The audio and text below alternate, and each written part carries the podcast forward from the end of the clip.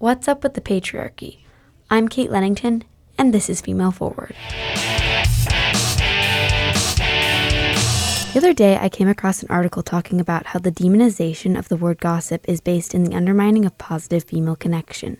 This at first confused me, but then interest sparked, and I decided to do my own research. But before we get into that, let's ask people what they think when they hear the word gossip.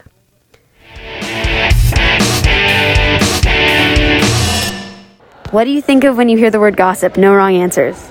I think of people like talking behind each other's back about some sort of drama. Um, I think of people talking behind someone's back and talking about things that re- are not related to them whatsoever. What do you think of when you hear the word gossip? No wrong answers.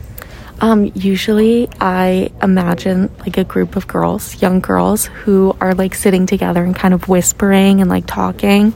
Um, and sometimes they can be looking kind of mean and like looking around because they know they shouldn't be talking like that. I think of like toxic people and I think of it in like a negative way and like a bad way and it's like mean. What do you think when you hear the word gossip? Um, I guess I think of kind of people spreading information that's not necessarily true, but for the sake of entertainment. What's the first thing you think of when you hear the word gossip? No wrong answers. Um, my friends. Popular kids. Happy. Drama. Girls.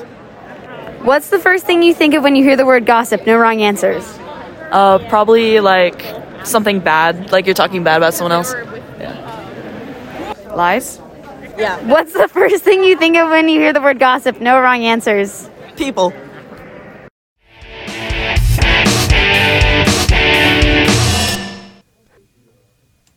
So now I'm asking the question how did we get from gossip as a form of positive female connection to Lies? Let's find out.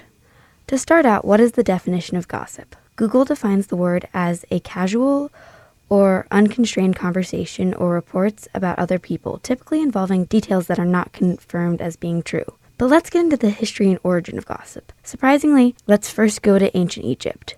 Hieroglyphics, one of the oldest found versions of text, show evidence of gossip. Similar to the tabloid magazines you'd see today in grocery stores, gossip is not new. It's been around forever. So long that people were carving it into stone. The question is is it good or bad? And secondarily, how does this all relate to the patriarchy? And that's where things get interesting. The first time a word similar to gossip appears is in the 1300s with the word godsip, which translates loosely to sponsor, godparent, or relative, which transitioned in Middle English to more to a more general term of familial acquaintance, a friend, or a neighbor. In the 1500s, it transitioned once again to more specifically women having friendships with other with other women. But in a general sense, anyone who engaged in familial conversation, it was fair it was fairly innocent and an affectionate word. The 1800s was when it fully transitioned into being the idea of gossip we have today trifling talk or groundless rumors. So, how did this transition happen? And how is this related to the undermining of women's connections? Let's dive in. Originally, gossip was thought of as something people had to do with those they were close with. It was a vital way to connect as well as staying in the know. But as it intertwined with gender roles, the connotation would slowly flip. During the Middle Ages, women would host friendship meetings where they would simply talk and discuss everything that had happened since they last met. They would discuss relationships, politics, and everything in between. These were rather public gatherings and were not secret as, at all. But as the rise of, of the witch craze came and general public hysteria rose, these groups of women became targeted and were accused of being witch cults. According to S- Silvia Federici, an American activist, female friendships were the target of witch hunts. It was in this context that gossip turned from a word of friendship and affection into a word of degradation and ridicule. This is when the demonization and tearing apart begins. As women were burned at the stake, hung, and drowned, they turned on one another to protect themselves. They accused neighbors and friends of gossip and witchcraft, and this positive thing, gossip, changes. Since the Middle Ages, gossip has been thought of as a girl thing. But the thing is, is it's not like men don't gossip. It's just labeled as something else, like lobbying or networking, things men are told they have to do to get anywhere in a career or to get a good place in the world. But in reality, it's just the same thing as gossip, just labeled something positive. So the demonization of gossip was no doubt the product of the patriarchy, a way to shut women up. And it worked. Laws were made against women having friendship meetings. Women were told to be calm and stay quiet no matter the circumstances.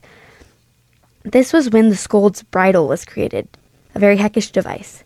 Essentially, a metal cage for women's heads that would hold their tongue down and cut their mouths when they tried to speak or moved their mouths.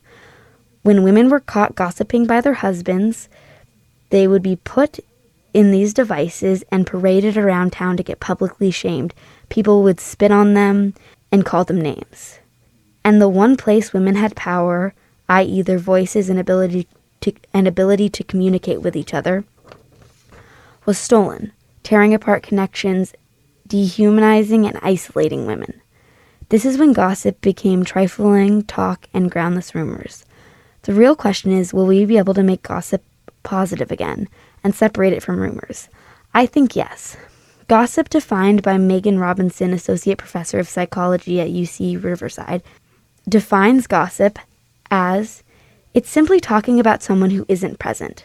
The definition of rumors is the act of intentionally spreading misinformation about people to hurt them.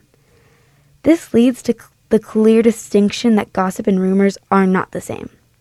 With that being said, I believe you can cross over the rumors line while gossiping. So it's about knowing where the line is and not crossing it. What needs to be taken into consideration is intention, whether you are trying to hurt someone or you sim- or you are simply sharing information with a friend.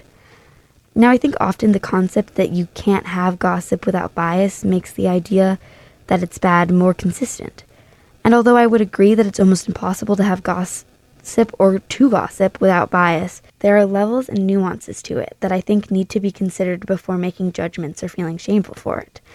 In a TED talk about the sociology of gossip, self proclaimed professional gossip Elaine Lui says this about gossip. To understand social culture, to understand social behavior, to understand humanity, to under- understand ourselves, that is the function of gossip. Gossip, then, is good. So now, where do you draw the line between gossip and rumors?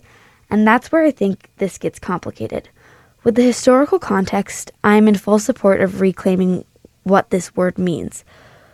That being said, rumors are, are far from okay, and this is where the moral question comes into play. How do you gossip without spreading misinformation? And frankly, I think you just have to think about your wor- how your words can affect others' lives and recognize the power words give you. But keeping good intentions and logical thinking tends to keep you where you need to be. Think before you speak, but keep speaking. We're taught that gossip is shameful, spreading information conversing with your friends, etc., is bad. But when you step back, gossip may be one of the most important aspects of human connections and to understanding the underlying aspects of our social culture. So, next time you and your friends are gossiping, as long as you're not crossing the line of rumors, stop feeling guilty about it. Take back something that we were taught to be ashamed of. And let's work together to make gossip a positive thing based in based on connections and communication rather than rumors and lies. Our female ancestors were killed for gossiping. We should honor them by continuing to connect and talk. Thanks for listening. I'm Kate Lennington, and this has been Female Forward.